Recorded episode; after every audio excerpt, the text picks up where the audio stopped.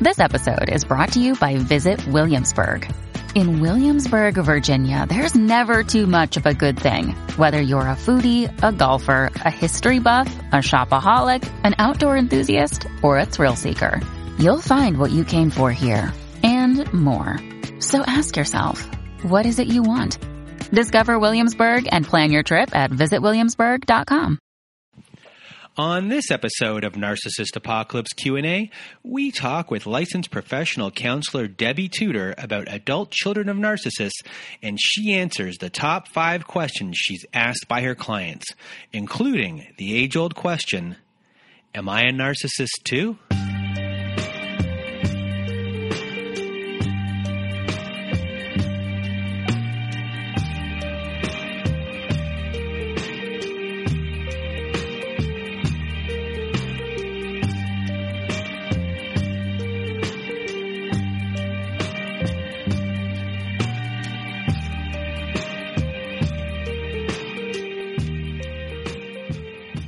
Welcome to Narcissist Apocalypse Q&A. I am Brandon Chadwick, and this is a podcast that interviews mental health professionals, lawyers, researchers, and authors about narcissistic and domestic abuse.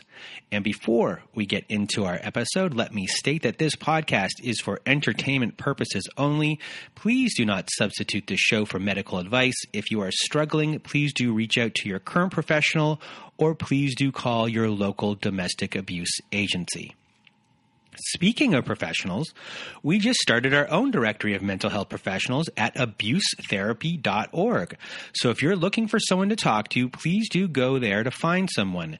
Using one of the professionals on our directory helps support the show. We'll be adding as many diverse professionals as we can over the coming weeks. So if you're a professional looking to be part of our directory, please do email me at directory at abusetherapy.org. Also, attached to the directory is a community forum where you can ask general questions about narcissistic and domestic abuse, but only the professionals on the directory, like Debbie Tudor, will be able to answer. So hopefully you all take advantage of that as well. And before I get out of my way and your way and start the show. Thank you to everyone who came by our website at narcissistapocalypse.com and filled out an application form to be a guest on our sister podcast, Narcissist Apocalypse Survivor Stories. If you haven't received an email from me, please do check your junk email. And that is it. It is now time for the show. Here is my interview with Debbie Tudor. Welcome to Narcissist Apocalypse Q&A. With me today, I have Debbie Tudor. She's returning with us today. She's a licensed professional counselor and supervisor. She's 24 years in practice. She is WEBGB certified, meaning she is certified by the Will I Ever Be Good Enough Association, created by Dr. Karyl McBride, who wrote the preeminent book of the same name. She is a daughter of a narcissistic mother as well. And Debbie has also written a workbook called It's Not You, It's Them 30 Days of Hope and Help for the Adult Child of a Narcissistic Parent. It is a workbook that offers concise, practical insights, journaling exercises to give help and hope to those suffering from the effects of or currently dealing with or having been raised by a narcissist. Thank you very much for being here today, Debbie. Thank you. It's great to be here. And I would also like to point out that Debbie is an all remote therapist in Texas and a life coach worldwide, and she can be reached at rockwall counseling.com and her email is info at rockwall counseling.com. I'll have all that information in the description of the show after it is done on whatever service you use. You'll be able to see it there in the description. And today we are going to talk about the top five questions that you are asked by children of narcissists. So let's just get into the show. Top five questions I'm asked by children of narcissists. And the first question is this Are you ready? Here it goes Am I a narcissist too? You're not probably a narcissist if you are asking me that question. Now, everyone has a trait or two. Narcissism is a spectrum, which is why we're very, very careful not to diagnose other people. A licensed therapist cannot diagnose someone that they have not interviewed. So I never tell somebody, yes, it's 100% your parent is a narcissist. But there are characteristics on the spectrum. A person can be a little bit narcissistic or a whole lot narcissistic, and, and there are questions that we use to try to nail it down. But because it's a spectrum, you're going to have a trait or two. Everybody does, but not to the severity level that your parent had. If they've caused you so much pain, you are coming for help. So I tell people that ask me this question, no, you're not. You may have a trait or two of human characteristics that are not positive. So what? But don't focus on that in yourself. Focus on your good points because as a scapegoat, you've been trained to think you don't have any. So I, as a matter of fact, I've developed a card deck called One Minute Sessions to help people recovering from abuse focus on their good points because it's important that you start to see that in yourself. Do you give people a list where they can actually look down so they can identify those things because maybe they can't put um, those positive things to themselves? Well, it's um, it's more the the cards are more things like um, I care deeply about others, and because that's true of all scapegoats. And then some of them are affirmations. I live by my own inner light is one of them. Um, another problem that uh, scapegoats has is we tend to get very codependent. We try so hard to make everybody happy that we get caught up in fixing other people's lives. So one of the cards says, I row my own boat and focus on my own life. So things like that help a scapegoat recover and use their characteristics for the good. So we have question number two on our top five questions I'm asked by children of narcissists. Question two Can a narcissist change? They, um, they are fluent in the language of manipulation. So they will give you apologies when they think they pushed too far. And those are designed to lure you back in, to regain your trust, to put yourself back out there to be used again. But when you do that, when you go back in, it teaches them that you're a willing victim. It doesn't teach them that they should change. So that gets into a whole thing of forgiveness, and that's a very loaded word in, in my profession. Um, but basically, the first time the dog bites you, it's the dog's fault. That's a West Texas saying that we have around here. And what that means is they're going to pretend to change and they're going to try to lure you in. But when you do that, you're just going back in for more hurt. So, no, I would have to say, and I do say many times, that you should not hold your breath and expect a narcissist to change. They will appear to change. They will appear sometimes to even say, I'm, they're going to make a therapy appointment, but I've never seen a follow through on that one. Go, or if they do, they just go to tell the therapist how wrong the other person is, how wrong you are, and get the therapist on their side, so to speak. So I have two questions about this question in what you said. Mm-hmm. Um, if someone is a narcissist and does change, what type of life altering event would have to occur in your mind for that to happen? It's they're lacking something that even trauma will not give them. And the first thing I think of when you say that is if losing your own child, if them going no contact is not enough pain to make you wake up and realize it's you, then I don't think there is anything. That's really interesting. Um, it's kind of like this. If a person has, um, I don't know, autism, then there's not going to be a trauma that is going to change them from that. That is something they are always going to have. If a person has this basic, deep personality disorder of narcissism, And we're talking extremes here. If we're talking bad enough to have alienated their child, then there's there's no way that they're going to wake up and suddenly have normal empathy, uh, normal personality. So I wouldn't think there is anything that could do that. And my second question on this is the term forgive and forget. What do you think about that specific term? That's a very unfortunate term, and I don't know where it came from, but it's not biblical that I can see in any of my research. Um, forgive and forget is exactly what you do not want to do in this case. I can forgive a snake. I can look at that snake across there and wish it well. I can even throw it a blanket if I think it's cold.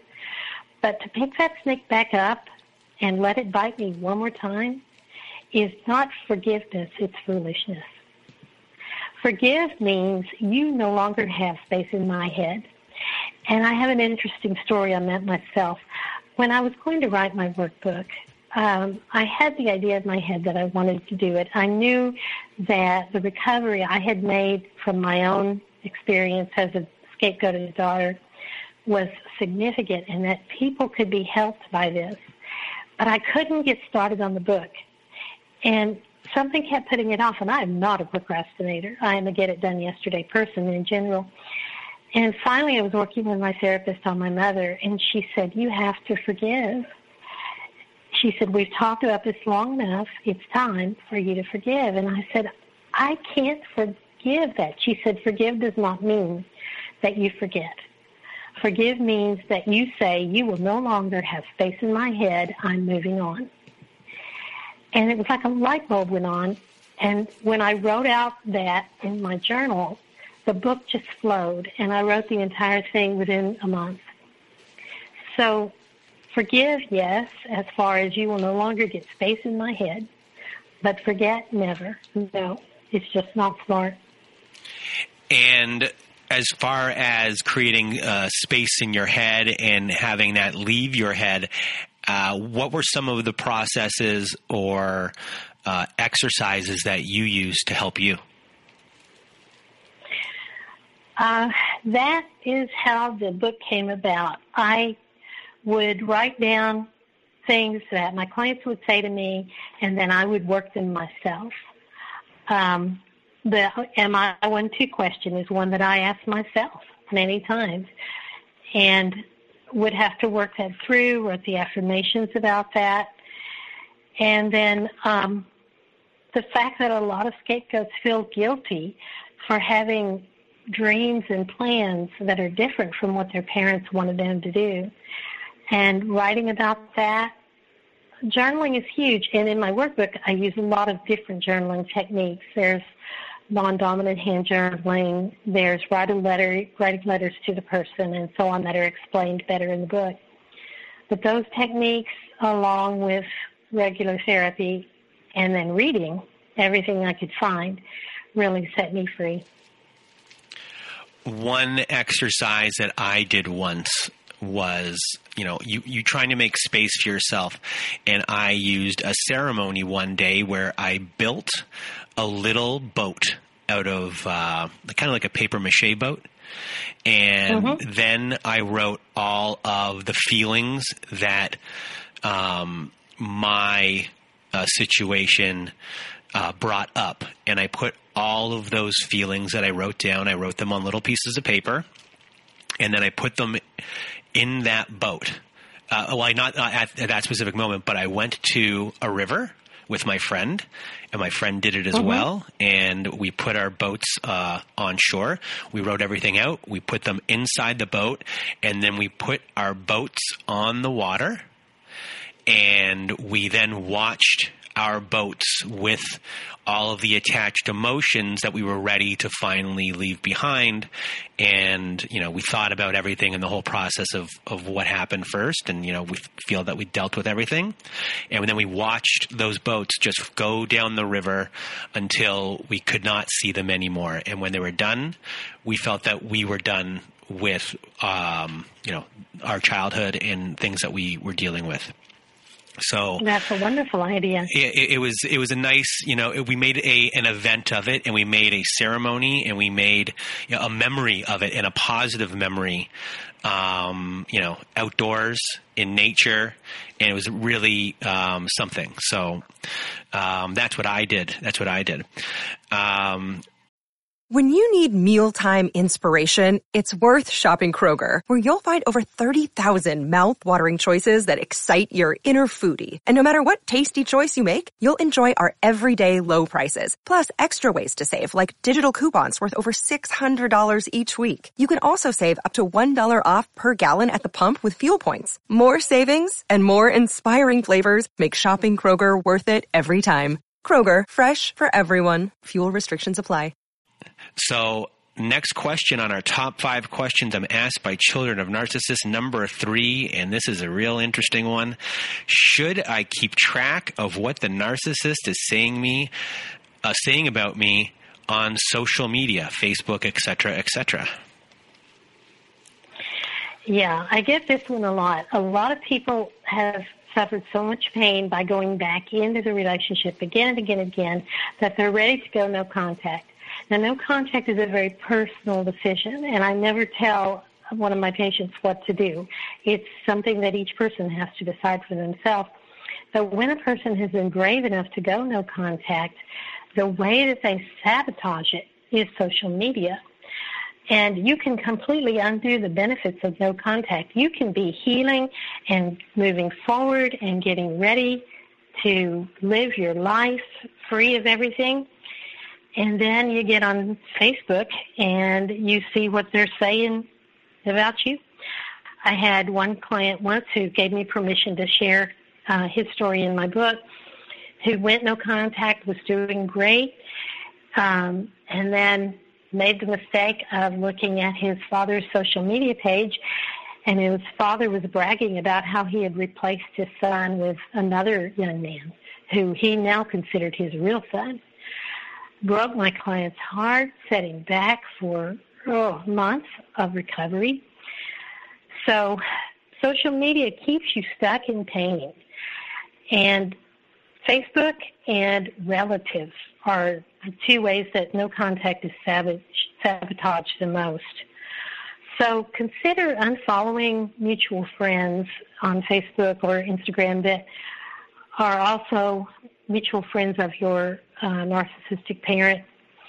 And then don't be afraid to ask your trusted family members just not to bring the narcissist up to you.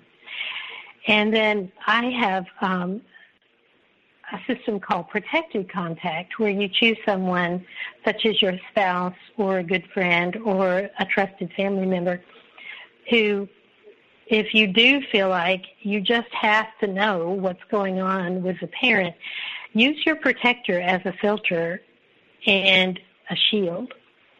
Now, some parents are elderly or they're disabled or both, and a lot of adult children with narcissists feel guilty that they're not taking care of that person, and they use their protector to find out the basics. Are they okay? Um, are they in the hospital? Things like that.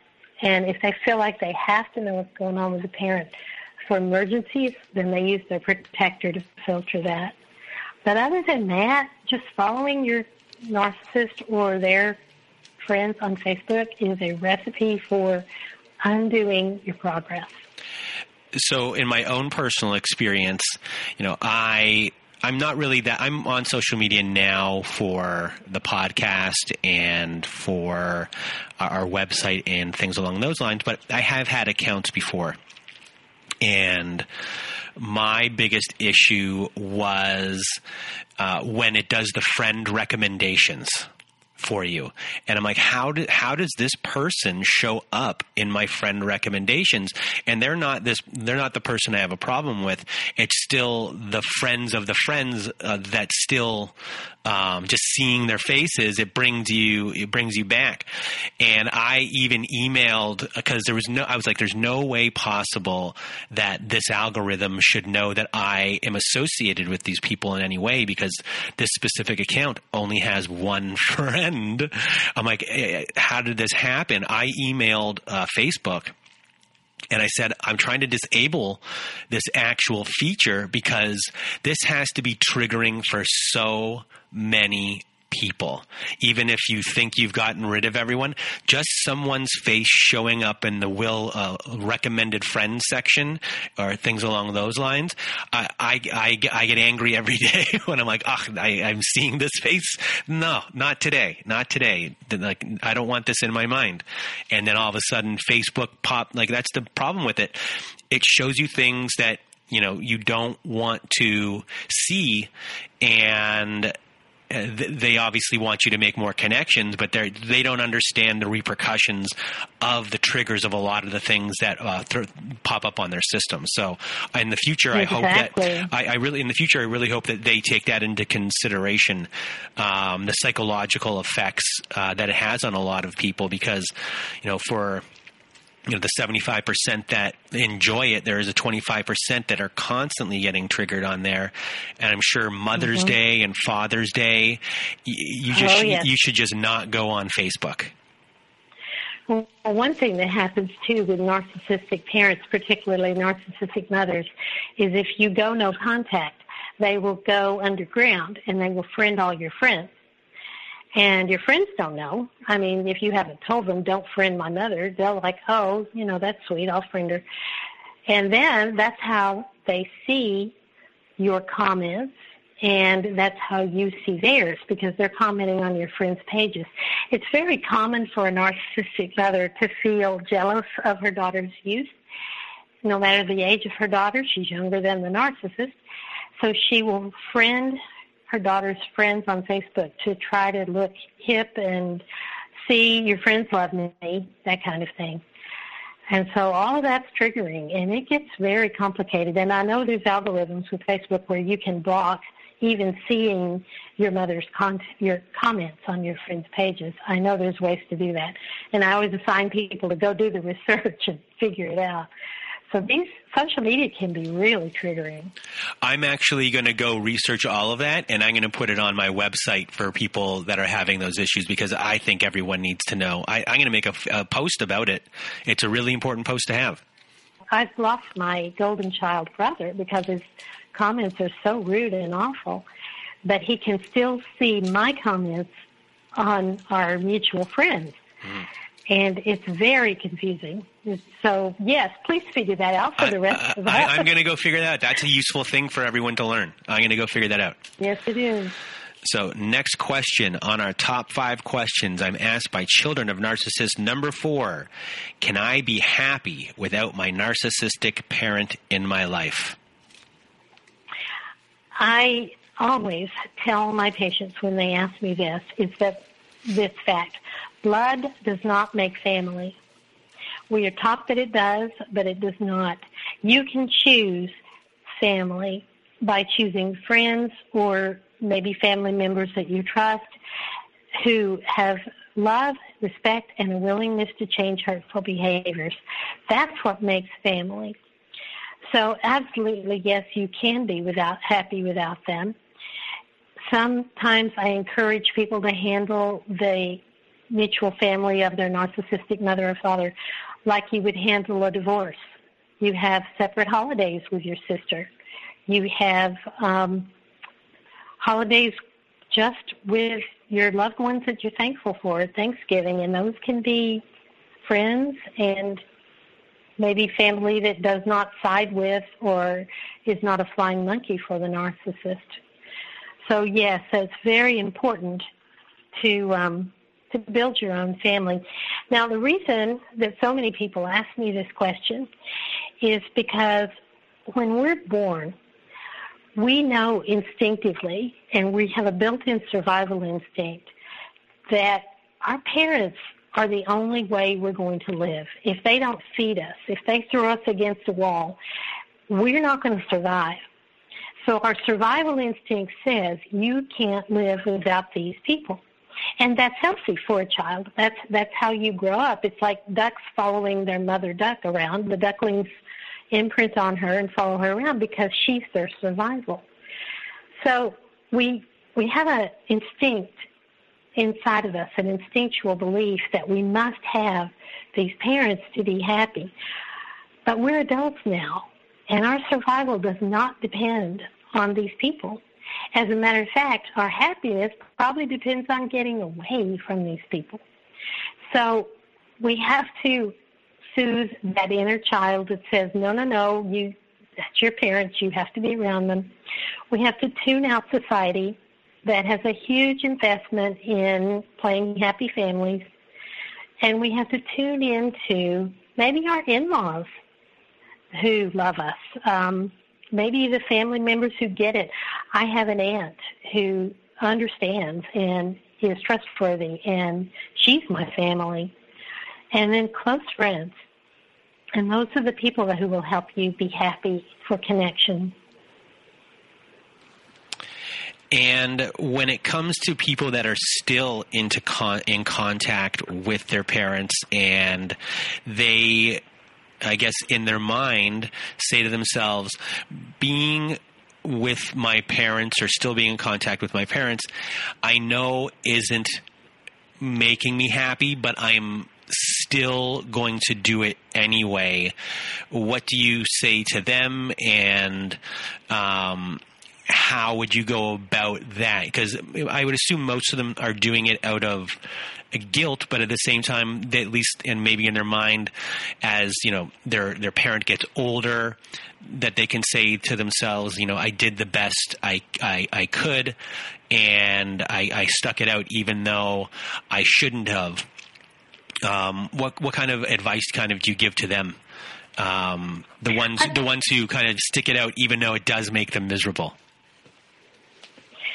I think, as I said before, that, that the hallmark of my work with narcissistic victims is that everyone has to make this decision for themselves.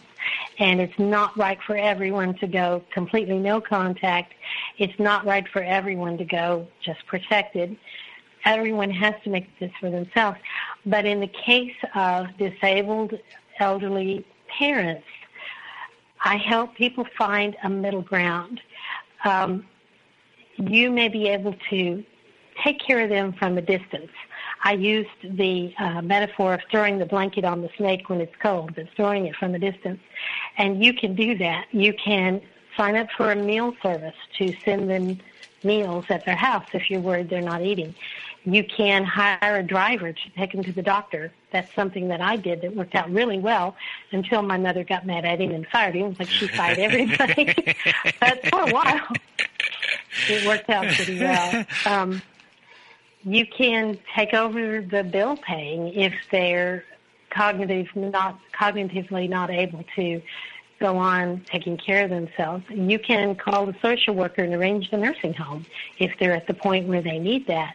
Um, I mailed my mother a panic alert button, and that went straight to the um, local paramedics. So there are ways that you can fulfill your good daughter, good son guilt without sitting there. I always say, nowhere in the Bible or in any other spiritual reading does it say, thou shalt sit there and listen to them scream at you while you pat their hand. There's nothing that requires us to take abuse. And that's what being around them is like. So there are plenty of ways to fulfill your guilt without having to put yourself in the line of fire. This episode is brought to you by Shopify. Forget the frustration of picking commerce platforms when you switch your business to Shopify, the global commerce platform that supercharges your selling wherever you sell. With Shopify, you'll harness the same intuitive features, trusted apps, and powerful analytics used by the world's leading brands. Sign up today for your $1 per month trial period at shopify.com slash tech, all lowercase. That's shopify.com slash tech. And the last question before we get to our audience questions and our top five questions I'm asked by children of narcissists. Number five, do I have to forgive them? So we talked about that a little bit, but I want to point out that um, if if you don't get some closure, some distance, then you're really just giving them supply from a distance because what I've noticed, I've spoken to support groups all over uh, the United States about this kind of thing, and what I've noticed is a lot of people who are not healed are obsessed with the why about the narcissist. Why are they this way? Why do they treat me like this? What? How can they change? If you're not forgiving somebody, then you're focused on them, and you're giving them your mental energy. You're giving them mental supply. You're giving them attention, and they may not know it, but it's still having the same effect in your mind as if you're around them all the time. So Forgiving them means I don't forgive what you did. I don't condone your behavior. I will not put myself in the place to be abused again and again and again. But I forgive you because I'm tired. I'm tired of carrying you. I'm tired of focusing on this. I want to have a life without you. So it's a leaving of this person in your mind. Now, I don't use the word forgive in my therapy because it's a very emotionally loaded word and people misunderstand it.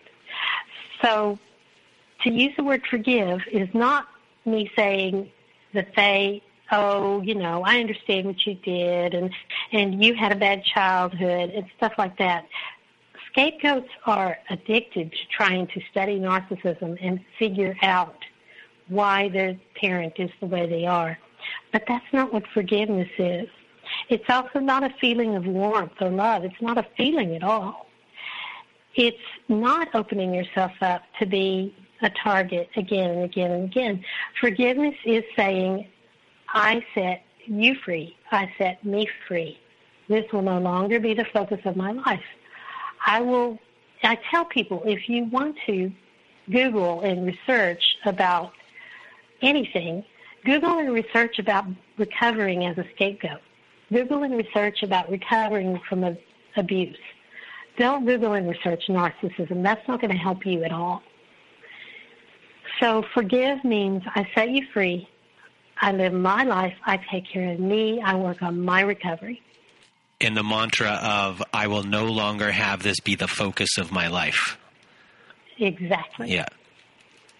It's yeah. a good, that's a really good mantra to just repeat and uh, you know just sit with maybe like uh, a whole mm-hmm. day and just kind of repeat that um, throughout the whole entire day. I will no longer have this be the focus of my life. It's it's it's concise and powerful. Because um, because I've written a lot of affirmations, I'm going to tweak your mantra just a little bit okay, here. If we're going to make it. it an affirmation, it's going to be I now become the focus of my own life. Any kind of affirmation you say to yourself with a negative in it, like no longer, the brain does not process negative. It hears, I focus on you. So if you say, I no longer focus on you, the brain hears, I focus you. So we always want to do affirmations in the positive. So the affirmation would be, I focus on my life. I make myself healthy. I set myself free. I'm I'm writing all this down, and you're you are the second person to to tell me this that this weekend. I forgot the first one because I was making T-shirts. I was trying to make positive T-shirts, and I had one. And the person who I had to look over them said, "No, no, no. There is a negative in there. Remove that." And they uh-huh. told me the exact explanation as you did, and obviously I don't listen very well. Um, so I I will focus on my life. Yes. All right. Thank you. And now we are on to audience questions. Are you ready? I'm ready. All right. And the first audience question is I grew up in a dysfunctional home and was subservient to my parents. I've now gone no contact and I'm having a very difficult time. I don't even know what I want in life and I feel like I don't know the real me. Where do I even begin? Um, I always want to put a professional disclaimer out there before I answer any of these. Um, people dear listeners, please keep in mind that I don't know you. I don't know your whole story. I don't know your mental state. So I am just kind of throwing some ideas out here that may or may not work for you and may or may not be the healthiest thing for you. But in this particular case, I would just make general suggestions. Um, my journal is my best friend. My journal and I visit every day. Sit down and, and dump your brain out, dump the questions out on paper, like where do I begin? Who is the real me? What do I want in life? Just start dumping those questions out on paper and just start writing. You'll be surprised if you don't censor yourself when you journal what you will learn about yourself. The other thing I would recommend, of course, is professional therapy. Um, it's like you can't, you could read self-help books and you can listen to podcasts, but you can't do your own brain surgery. you have to have a professional to guide you in that. And it would be useful to get one who understands children of narcissists. The third thing I would recommend is that you question everything that you have been taught. There may be some things your narcissist said that you want to keep. There may be some things they said that you're like, no, that's not me and that's not true and I reject that. So questioning everything in your life. My book was designed to help people find who they are versus who the narcissist told them they should be.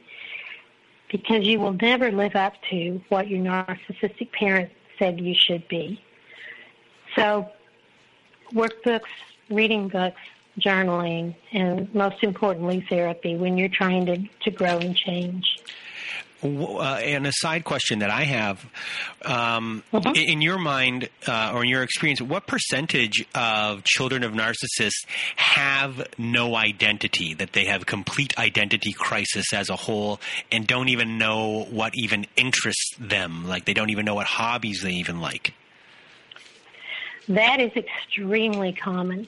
When I first, 30 something years ago, went to a therapist with this, and he said, You've got to learn to have fun. And I just looked at him like, What are you talking about?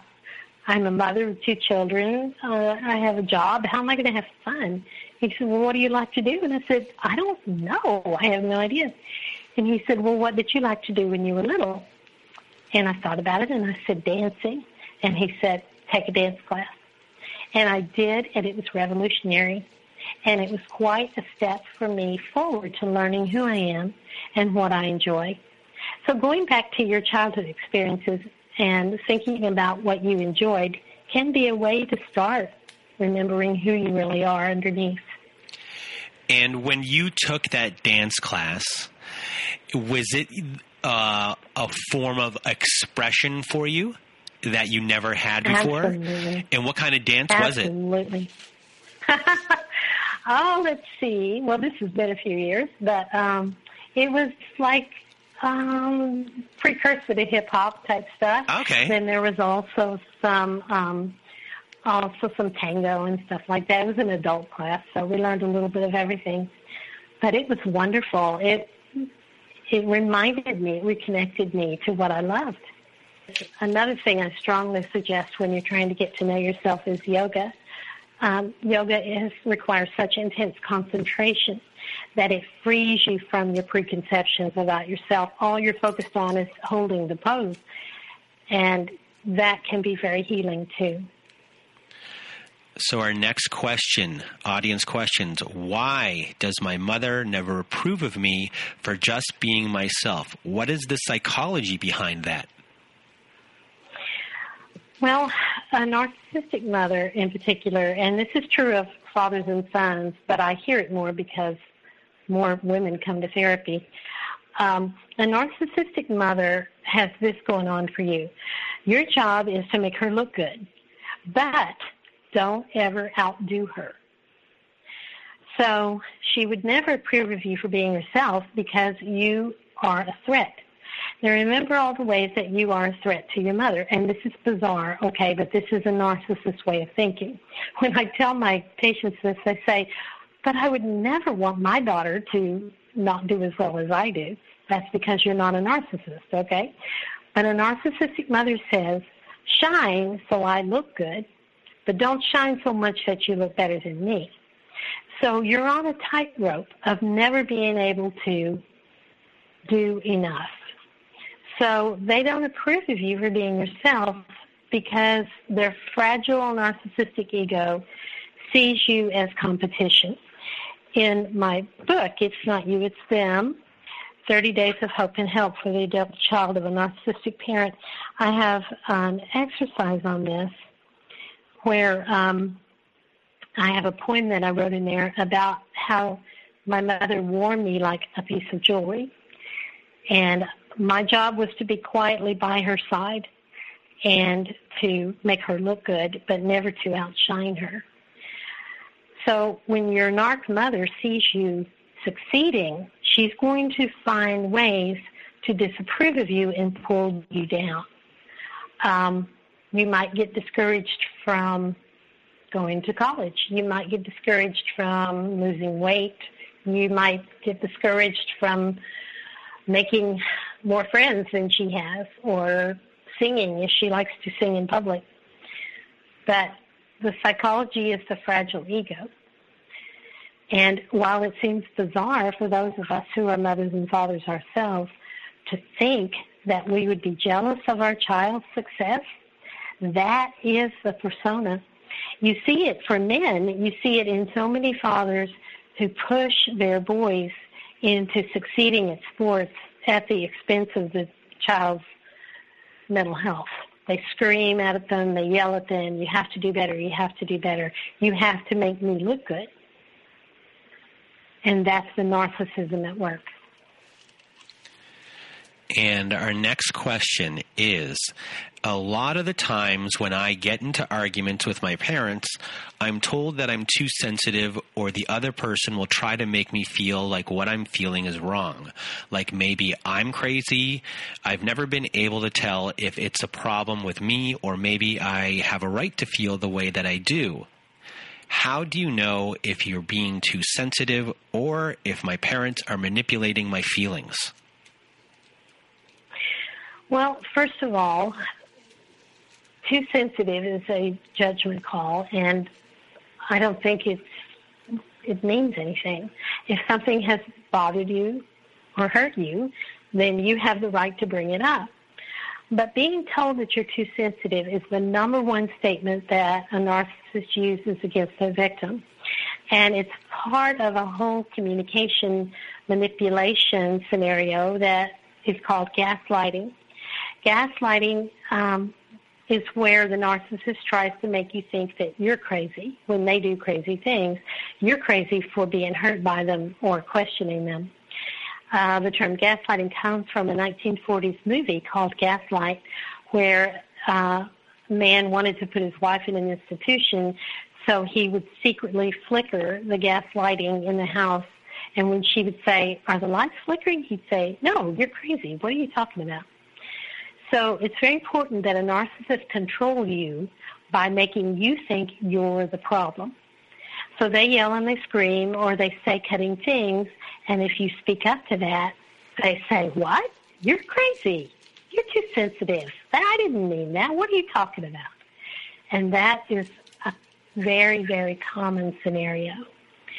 So if you're questioning yourself, how would you know if you're being too sensitive?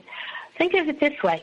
If your child came to you or your best friend came to you and said what you just said to your parents, would you think they were too sensitive? Or would you say, oh, I'm so sorry, let's work that through? And once you put it in the role of somebody coming to you and you being the loving parent rather than the narc parent, it becomes clear pretty quickly that the narc parent is out of line and that you're being gaslighted. That was a great answer. Um, Thank you. I never looked at it in that turn that in a way when they say when sometimes I say um, uh, when you're when it comes to your inner critic in yourself when people say if this was your child would you speak to your child that way and then you answer mm-hmm. no I wouldn't in in this instance that's uh, pretty much taking the exact same theory and and moving it into um, into the realm of narcissistic parents and their children it's just a great answer so mm-hmm. thank you And the, the next question I've never been allowed to be angry, and now that I'm older, it's a huge disaster. How do I process anger without looking and sounding like a crazy person? The first thing you need to do is to allow your feelings. Now, people don't understand this, but there's a difference in how I feel and how I behave. That sounds fundamentally obvious, but it's not to say to yourself, wow, I really feel angry right now, but to not explode with that, to find other ways to express it, either by writing an angry letter to the person that you're mad at that you're going to tear up the letter and throw away, or to pound a pillow, or to find another way to release anger. The root of all anger is fear. So when you're angry at someone, it's very likely that you're scared about something. Either you're going to lose something or someone's going to take advantage of you. But basically look for the fear underneath the anger. Just practically, um, anger can destroy your career, can destroy your relationships, and I strongly recommend not just therapy for that, but anger management classes. There are great courses online. Just Google anger management. Um, a lot of court systems require these, and so I'm familiar with them for clients who have had to go through them. That they're good stuff. There's a lot of good information online if you get somebody qualified who's written an anger management course. But just remember that feelings are not actions, and it's okay to feel angry. Try to search underneath the anger for the fear what am I scared of right now? And a lot of times that will bring it down or even knock it out altogether when you just let yourself feel afraid. And our next question I had been no contact with my narcissistic mother and she recently passed away. I thought I had moved on, but the grief I am feeling was not expected. Why am I crying for someone that treated me so poorly? It seems like I still loved her even though she was out of my life. I'm just so confused and torn. Any advice or support is appreciated. In my book, um, day 23 is called Grieving What Can Never Be to this dear person who has written this, um, you're not grieving your mother. You are grieving the mother you never had. You are not grieving Jane Smith, my biological mother. You are grieving, I didn't have a loving mother. And that's why this is so hard. Um, we have a saying in um, clinical work that your work with your mother begins when they die. And the reason for that is because it's over forever. There is not a chance in the world that your fantasy will come true, that they will call you up and say, I've been terrible to you, can you forgive me? Now that's not going to happen anyway, but the death of a parent seals that permanently, and that's what you're grieving. So realize that you are crying, first of all, for the finality, the sadness of the fact that this is forever the way it is. History cannot ever change because she's gone. And then you're also crying for the fact that you did not ever have and never will have the mother that you deserved, maybe the mother you are to your kids. And that's sad. There is a wonderful book um, called The Emotionally Absent Mother that will help you when you're grieving as far as figuring out what it is you're you're longing for that you know you will never get. So I recommend that one. Ooh, that was uh, that was hard to listen to. Just listening to the answer of that one because uh, it just yeah. is so terribly sad. I had a client tell me the other day, she said, Why doesn't everybody understand how sad it is to have to go no contact? Why doesn't everybody understand that I'm not doing this to make a point? I'm not doing this to cause a rift in the family. I'm doing this because I have to. She has made it unbearable. It is sad. It is sad to have to cut off a parent. And when they die, it's permanently sad. And this last question, I don't know if we'll be able to answer this last question because of the nature of it, but I it goes like this. I've been out of my parents' house for five years now, but I have a much younger brother who is now ten. I've been very low contact with him, but feel tons of guilt knowing my little brother is all alone. I don't want him to hate me for leaving, and I want to protect him. I'm struggling. Do I put myself back in harm's way and start going over more and getting and get involved? The guilt is too much this is a very hard one, and believe it or not, I get this all the time. Um, what I tell people, first of all, the, the basics for any of us who are um, caring adults with a child, the first question is, is he safe? And if you are hearing about abuse that he's getting, if there are bruises, if there is um, neglect, if he's not getting fed, anything like that, then all of us have a moral and a legal duty, at least here in Texas, to report that to Child Protective Services. So I have no idea how bad this is, if this person is talking literal uh, abuse or neglect, or if they're just talking about them living with the people who were so awful to her. So the first question is, is he safe? And that's fundamental. And then if he is safe, um, see if you can contact him outside of them. Can you have lunch with him at school um, as a relative? I mean, I don't know. Everybody's laws are different. But if you can, you might go visit him at school and be there for him there. And then also remember that he will grow fast and soon he'll have his own cell phone and you can have contacts that way but the final thing to remember is we have to be sure we don't put the template of our own experience onto other people. He may not be having the childhood you had. The parents usually choose one child and take it out on them, the scapegoat. He, if you're the scapegoat, then he may not be getting the same horrible treatment that you got. His life may be okay. Um, a narcissistic parent who is just self-centered may not have any interest in him, which is sad, but at least he may not be getting the abuse that you got. So don't put the template of your life and assume that, that he's going through the same thing you did. It, he may not be.